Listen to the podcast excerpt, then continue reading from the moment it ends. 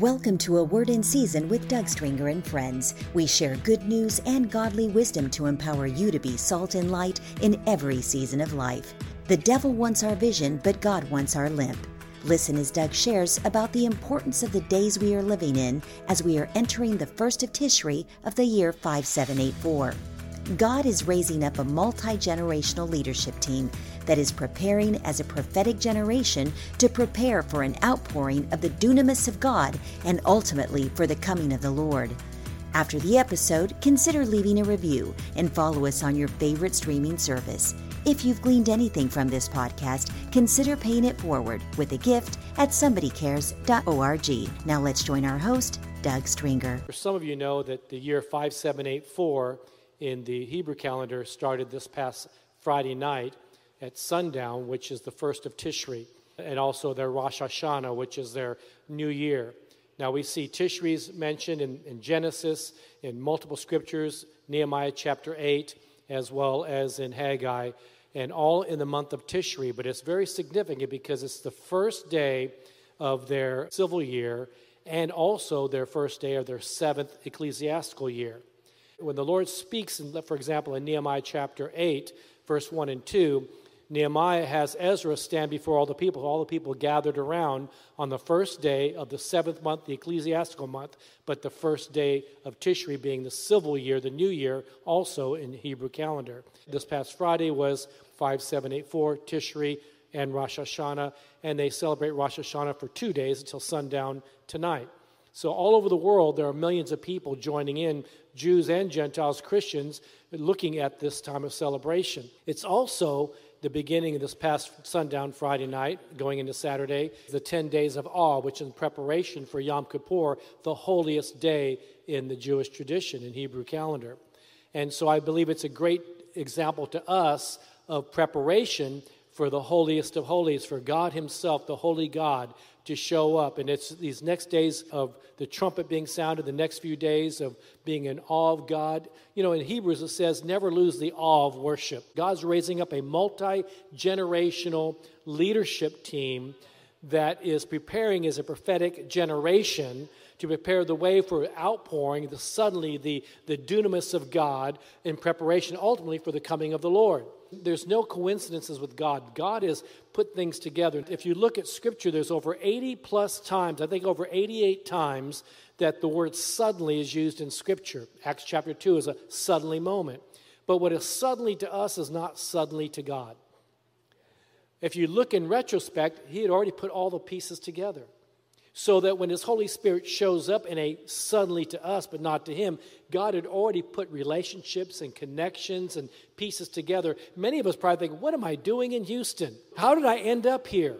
And yet, God, in His providence, has put us all together at a moment for a time such as this because who would have known even decades ago we were declaring, Give us Houston, give us the nations? Who would have known back then that we'd be the most diverse city in America and be such an international city that if God does a dunamis outpouring on his corporate body, it literally already touches the nations. So we are here not by chance, but by providence.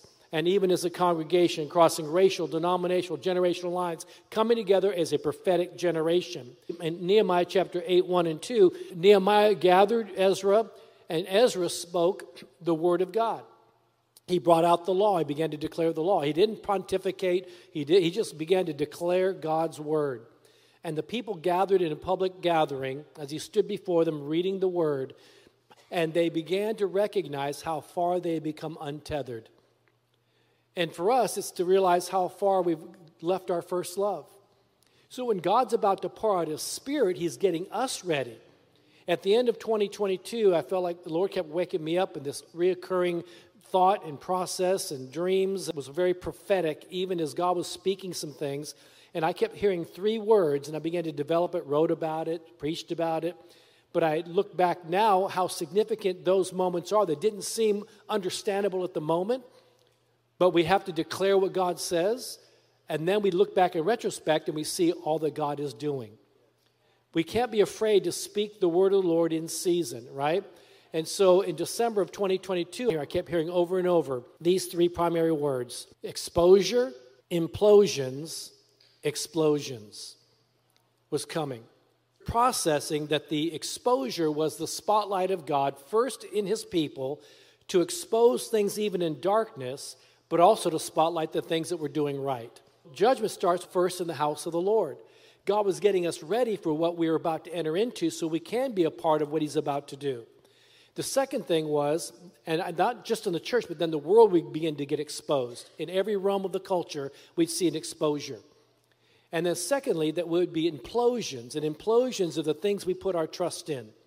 We've all put our trust in politics or in institutions or in all the things we thought we can trust is letting us down because the only thing that will last is the unshakable kingdom of God.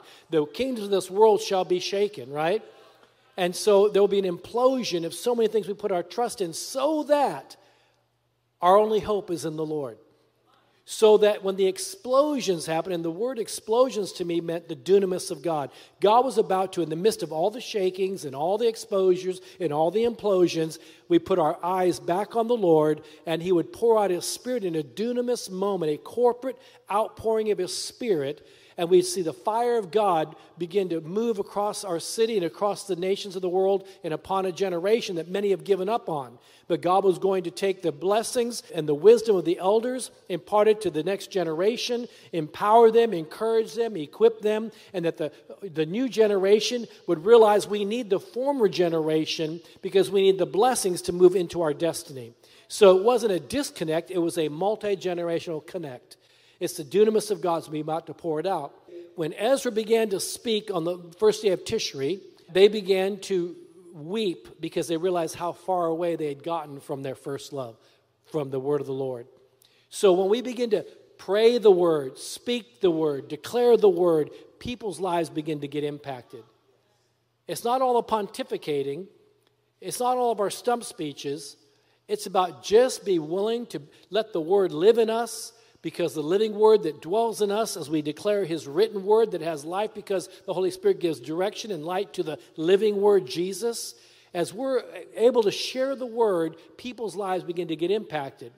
And as a result, it says that the people began to get restored to their covenant relationship with God. It was on the 21st day of the month of Tishri that we read in Haggai. And similar to what God said to Joshua, he was saying to Haggai to speak to Zerubbabel, to Joshua, and all the people of the land. In other words, speak into the authorities of the governmental authorities. Speak into it. Speak into the priesthood. We're a royal priesthood. Speak into the priesthood. Speak into all the people. And say that when I shake heaven and earth, sea and dry land, he says exactly what he said to Joshua. He said, Be strong and keep working, for I am with you. Remember my promises. Do not be afraid, do not fear, for my spirit remains in you. And what he's saying to us is look, you're about to see some things come down in your personal life. Maybe you're going through some difficulties. Maybe you're going through some storms. Maybe you've been through some situations. Maybe you got a bad report from the medical professionals. Whatever the situation, remember this that in the Lord, declare his word over you because his word is true when Solomon dedicated the temple and he took the best of the cedars of Lebanon, he took the best of the gold and silver of the land, he took the best of everything. Even the leaders of other nations were blown away by this incredible global wonder. You know, we call it the seven wonders of the world. This was one of the great wonders, if not the greatest wonder of the world at the time. He built this incredible monument for God. But even in that, he recognized, in being the wisest man at the time, he was wise enough to recognize I might have built this incredible thing by the hands of men, this beautiful uh, financial, beautiful edifice. We built this incredible temple as under the Lord. But who do I think I am, he says, before he dedicated and had a uh, sacrifice on the altar.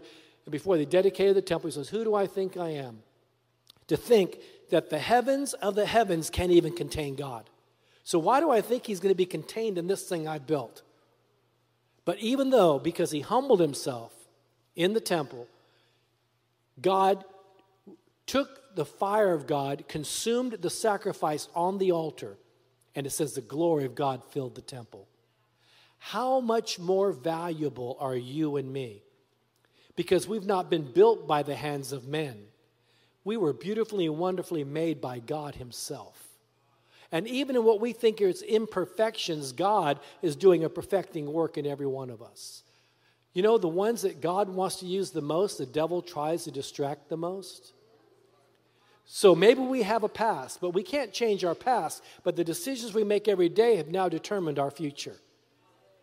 We can't live according to where we were. Let's live who we are today in Christ, and in Christ, who's doing a work of perfection, and who's the very one that gave his very blood for us to purchase these temples of the Holy Spirit, not built by the hands of men, but we are the living, breathing temples of the Holy Spirit. And when we offer ourselves as living sacrifices, holy and acceptable, as living worshipers on the altar of God, if God's fire consumed the sacrifice on the altar in the temple, and we're more valuable than Solomon's temple, how much more does God want to, when we give of our time, our talent, our resources, our lives, and unto the Lord, how much more does God want to consume us and His glory fill our temple?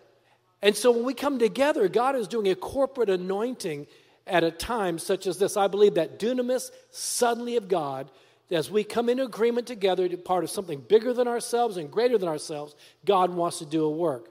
So, it was in that context, on the 21st of Tishri, the first of Tishri, Ezra declares the word. The people recognize we need to get restored, get that place of first love again, that hunger for God's word, God's presence. The 21st of Tishri, uh, he's speaking to the governmental authorities, to the priesthood, to the, all the people, and he says, Remember, do not be afraid. Be of courage. Be strong and keep working. And remember, because I'm with you. Remember my promises. Don't be afraid. My spirit remains with you. If we know that, then no matter what goes on, if we watch the, the news, the, the global challenges, political unrest, we see all those things but if we keep our eyes fixed on Jesus, the author and finisher of our faith, it doesn't matter what's going on around us. We're cognizant of it. Yes, we're aware of it. We're not ignorant of it. But we realize our hope is not in those arenas, our hope is in the Lord. The hope of glory, Christ in us. So as we recognize that, he says, so that when I shake the heavens and the earth and the sea and dry land, you have that to hold on to. The end is not what you see because circumstances doesn't change God. God changes circumstances. He has been faithful to me. You know, I'll be 50 for the 17th time in October. And I realize the frailty of my humanity. I've been trying to stay young a long time, and I know that time is catching up. I was T.D. Jakes and I were ministering at a, a conference in Dallas about three or four years ago, and said something that I want to share right now because I think it's pertinent for us when we're going through these things. He says, he looks in the mirror and he goes, TD, you can't do what you used to do. You're not the man you used to be. But that doesn't mean you can't be today's man and tomorrow's man for God. And I realize I may not be able to do what I used to do and be who I used to be. I have landmarks along the way of God's faithfulness, but I can't make an altar to it because I want to be God's man today. I may not be as strong as I used to be, be able to do what I used to do, travel like I used to do, but I can do this. I can be today's man by the grace of God. I think it's important for all of us, regardless of what we're going through, to realize first and foremost, God's purpose is good and a future of hope and not of evil for us. That the enemy is trying to devour and to rob us of our strength, to rob us of our vision. He's trying to take away from us what God intends for us. So, in the month of Tishri, on the first of Tishri, the word has been declared. Then on the 21st of Tishri, God says to Haggai, Speak to governments, speak to my priesthood, speak to all the people, that when all these circumstances may come, individually or corporately, don't forget, don't be afraid, be strong, keep working, for I am with you. My spirit remains with you. Do not be afraid. But when I shake heaven and earth and sea and dry land, you'll know that the only unshakable peace in Hebrews 12 is the unshakable kingdom of God. Now, there's something about the power of praise and the power of worship. Amen? Worship and the voice of praise is a tool for battle. God brings life in the midst of difficult situations. And I'd rather be in the will of God doing something that seems uncomfortable than to sit back on the sea of comfort and apathy, soaking on the beach of comfort, still shipwrecked in the sea of despair.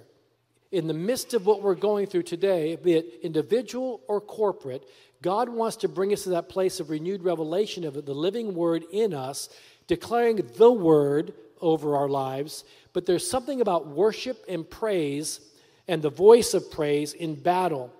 So worship attracts God's presence. For example, in Second Chronicles chapter 20, as I was writing this down a couple days ago, thinking about this, that all the times in my life when I was going through difficulties, I praised Him through it. Praise is a power. There's a spiritual battle going on for your life because God has a purpose for your life that is greater than the devil has tried to stop. And those of us who've been had hiccups along the way, those of us who maybe got addicted to drugs or other kinds of things, God didn't leave us there because God's purpose for us was greater than what we were going through. And the ones that the devil wants to destroy or distract the most are the ones that God really wants to use the most. So if we fix our eyes on his purpose and who God is in us, we can overcome anything.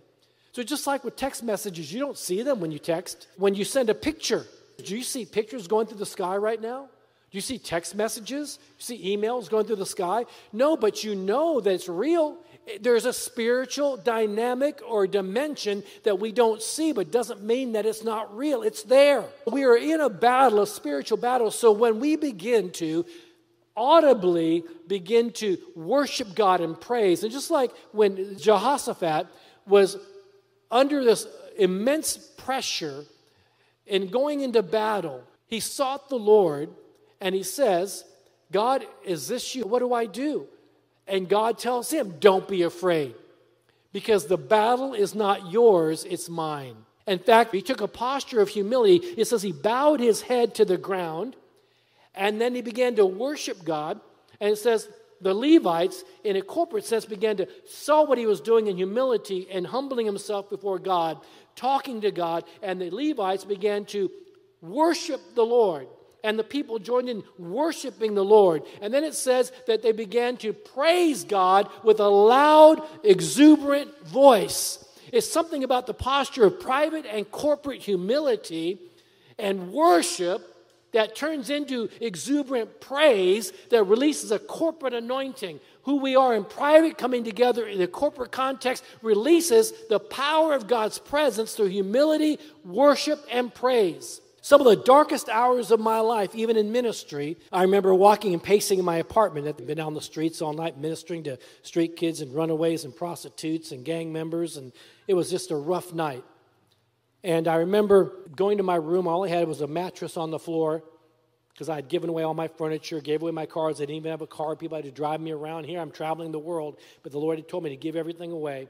And then I had a mattress on the floor.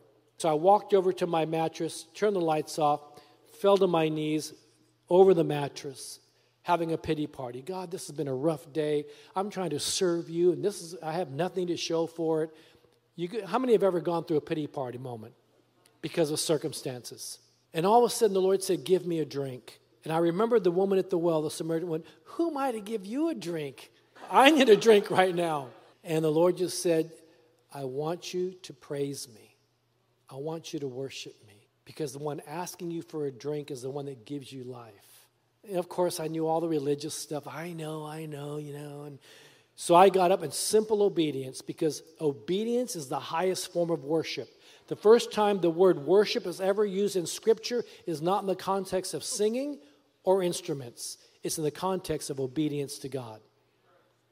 We are the living worshipers who get the privilege of worshiping in song and in dance and in music and exuberance in instruments, but it starts with a simple obedience by the worshiper themselves that attracts God's presence and releases his favor, anointing, and blessing. So I stood up in the dark in my probably about two or three in the morning. I'm walk pacing my room by the mattress.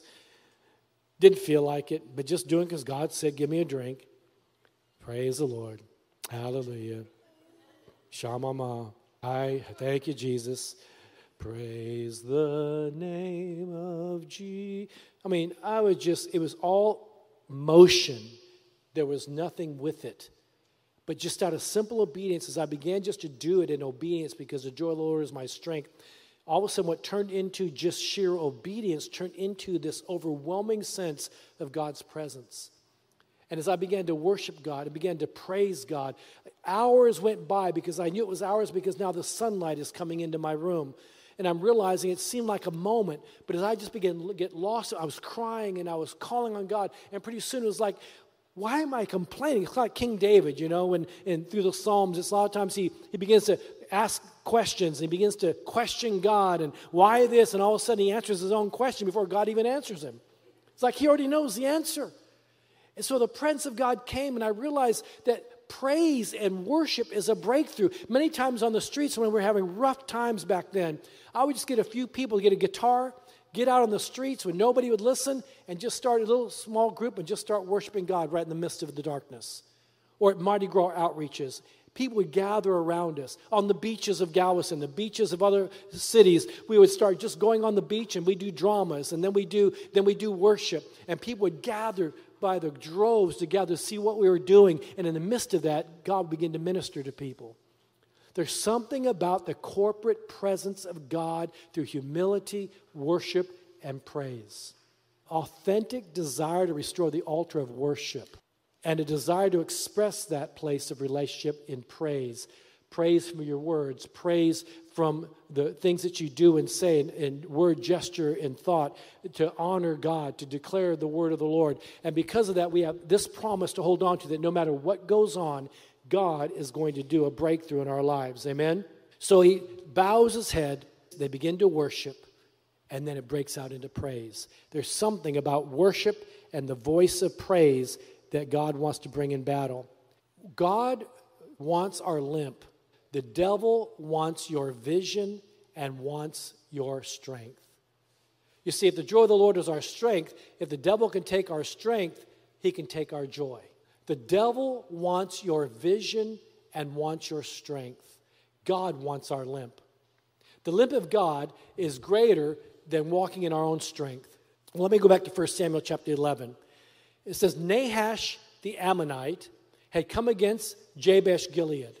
It was so bad, there was a famine. They were literally surrounded. The men of Jabesh Gilead could not get out. And Nahash, which means the serpent, the cunning one, the devil, was surrounding them. They couldn't get out. It says that they even were so desperate, they began to eat bird dung and donkey brains. It was so desperate that then they began to say, We can't survive. We need to make a compromise with Nahash. So they went to Nahash and said, Nahash, would you sign a treaty with this? And uh, we can't do this anymore. We need a compromise. And here's what Nahash said the cunning one, the serpent I will make a treaty with you, I'll make a compromise with you under one condition give me the right eye of every man. Scripture is, is inspired by the Holy Spirit. Why just the right eye of every man? Back in those days, men learned how to fight with a shield in their left hand and their weapon in their right hand. And how they would see their enemy as they marched in ranks was with their right eye around the shield. Nahash knew that if I could get the right eye, because boys, from the time they were young, learned to fight with a shield in the left, a weapon in the right, and using the right eye to peer around the shield. So they instinctively knew how to be valiant warriors and fighters with their right eye being their vision. Nahash knew if we give me the right eye of every man, they will not be instinctively able to fight like they used to fight. Give me their strength. Give me their vision and take away their strength. The devil wants to take our vision from us because he wants to take our strength. And so they're willing to compromise, and the compromise was to give me the right eye of every man. How many of us when we go through discouragements, are willing to compromise our biblical convictions. The enemy tries to put pressure, and pressure magnifies. The devil tries to cause us to be under such pressure that we begin to forget the promises of God. That's why God had to speak to Joshua. God had to speak to Zerubbabel. God had to speak through Nehemiah and Ezra to the people don't forget. Don't be afraid. Be of courage. Know that I'm with you, says the Lord. And if I'm with you, no matter what you see in front of you, you can get past this. When the 12 spies of Israel went to the promised land, we know they weren't atheists because all 12 came back and said, The land is exactly as God says it is. It's a land flowing with milk and honey. But 10 of those spies said, But, how many there's always the but some doubters? But the giants are so big, they're so huge, the circumstance is so big that we're like grasshoppers in our own sight. But if we see our circumstance as bigger than God, then we'll act that way. But if we see God as bigger than the circumstance, we'll act appropriately that way. It doesn't matter what the circumstance looks like, God is still bigger than the circumstance. God is God and we are not. He, it says in Colossians chapter 1, that all things were made to, through, for, and by him. Every kingdom, principality, rulership is subject to him. That means in the seen and unseen realm. And if we recognize who he really is, then we can walk as the champions for Christ, the ambassadors of Christ he's called us to be. Now, here's some practical things I do in my own life because as Nahash is trying to take our vision and our strength, God reminds us of the story of Jacob who was running from his past, running from his brother Esau, and he crosses a ford called Jabbok. And I learned this from David Wilkerson. And Jabbok means the place of total surrender to the will of the Father. As Jesus said, Not my will, but the Father's will be done. His kingdom, not my kingdom.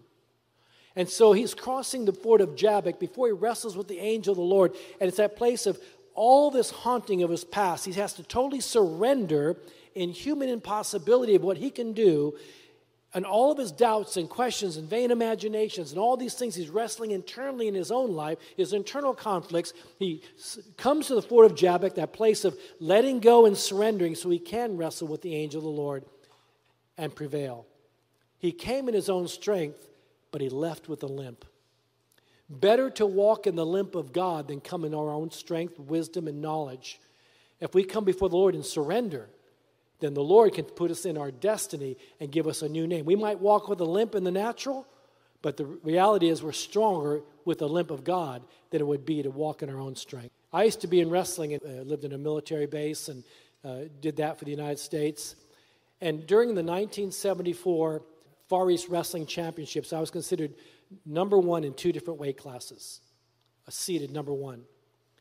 The first day of the Far East Wrestling Championships, my sensei, Nori Kiguchi, is in the Wrestling Hall of Fame. He was the inventor of Shooto, a precursor to MMA. He was my coach and taught me a lot of things back then and how to get an advantage. I remember the first day of the Far East Wrestling Championships, I busted my left elbow. It was in pain and swollen. That night, my sensei, Nori Kiguchi, wrapped it up, put ice on it. The next day, and he was Mr. Miyagi before there ever was a Mr. Miyagi. He said, Doug-san, you sure you want to continue? I said, Sensei, I've come too far to quit. You see, my desire to win had become greater than my moment of challenge. So he took the bandage off of my bad arm, my left arm, put it on my good arm, my right arm. I said, Sensei, what are you doing? In that Mr. Miyagi moment, Doug-san, everybody know you were injured yesterday, but they will not remember which arm. And so they were in for a rude awakening. My hair was out in the middle of my back back then. I used to put it in a ponytail. I dare anybody to touch my hair. I wasn't even a Christian, but thought, I, I was like Samson. And they were in for a rude awakening. When they came to that arm with the bandage, they thought they were going for the hurt arm. They were in for a very rude awakening. I still took first Japan, and I lost the Far East Wrestling gold medal by one decision point with a broken left elbow, busted left elbow. That has become a life lesson for me all my life that regardless of what circumstances may look like, regardless of the pain, regardless of the circumstance, regardless of the challenges, that God is still bigger than the circumstance. If it's cancer, financial challenges, marital issues, the things we see on the news every day can be very overwhelming. But God is bigger than all of that. He's bigger than the giants. And if God has given you a promise, that it doesn't matter what the journey looks like, it doesn't matter what the giants look like, He's still the God that keeps a promise and He's still the God that's bigger than the circumstance. Amen? Another thing I learned from my coach, my sensei, I could be literally wrestling. I felt like my back was against the wall. My, I was on the mat, and, and you learn to wrestle. In fact, our friend Elias Flores' son is the head coach of Vanguard University now, and, and I had them on one of my Zoom calls and, and one of my podcasts. Elias used to teach his son, who's the head coach of Vanguard University Wrestling now, not to win in wrestling by how aggressive you could be, that's important, but how to be on your back. In other words, if you can learn when you think you're about to be pinned how to get out of being pinned, that's how you learn to be the greatest, to be a champion. It's not always being the aggressive one, it's learning how to get out of difficult situations and knowing that there's something in you intrinsically that's there that we didn't have on our own. I remember being all flat on my back, about to get pinned on my neck, trying to stay from being pinned, and I'd hear my Japanese coach say, Gambate yo! Gambate yo! It means, you got this. Go for it and something would well up inside me. I mean, it was impossible. I'm about to be pinned. And yet I hear those words and all the training, all the things he taught me, all that, that motivation. All of a sudden, something would stir up inside of me, and I get out of it and I end up pinning the other person. A lot of times we think that we're, when we're up against the wall, it's about to, we're about to give up. The discouragement comes. It's in that moment we need to hear God saying, You got this. Why? Don't be afraid. Keep working, for my Spirit's with you. Be of courage. Keep working, for my Spirit remains in you. It's in the most difficult of times you find out what's truly, what character, what you really have is when we go through difficulties and pressures. That's where God shows up in ways we never would have thought. God wants to pour out his dunamis presence in a suddenly moment. The world will never know what it means to be united because there'll continue to be racial division, political division. People will be divided because that's the way the world is. But in the house of the Lord, Micah 4 is a beautiful picture. In the latter days, all people will gather at the mountain of the Lord, the house of the Lord. Put aside their weapons of warfare against each other, turn them into harvesting tools together. It gives us a greater purpose than what we think that we have. And from that will become the outcast, the lame, and the sick shall become a strong nation. Let this place continue to be a place to gather all people, a place where we come as an eclectic group that the world would have given up on. People have said you'll never amount to nothing. Those are the ones that God wants to use the most. And the more you gather together and you put aside those differences out the door and come together as one, as one body, putting aside weapons of warfare against each other into harvesting tools together. God is about to pour out His Spirit because that's what attracts His presence. Authentic worship, the place of adoration and exuberant praise, and the place of humble posture that says, I don't have to have my way. I want to come the way of the cross so I can handle the power of the upper room. Many of us want the power of the upper room, but we're unwilling to take it through the crucibles of the cross. It's the cross first, then the Holy Spirit outpouring. I believe God wants to do something fresh in all of us today. I'm just going to close because as we've talked about Tishri, and I believe we're in a very significant moment historically. And if God's a God of pattern and principles, and we see over and over from Genesis throughout Scripture, Tishri to the 21st of Tishri, we see this time, the holy days, that God has done something historically throughout history. What happens we truly kept our focus on the Lord and declared His word and praised Him, if He were to show up again like an Acts 2 outpouring, like a dunamis moment, what would happen to our city? What would happen to us? What would happen to the nations? We hope you enjoyed this episode of A Word in Season with Doug Stringer and Friends and ask you to prayerfully consider supporting the ministry at somebodycares.org or by texting your donation amount to 805 422 7348. Please join us again for A Word in Season with Doug Stringer and friends.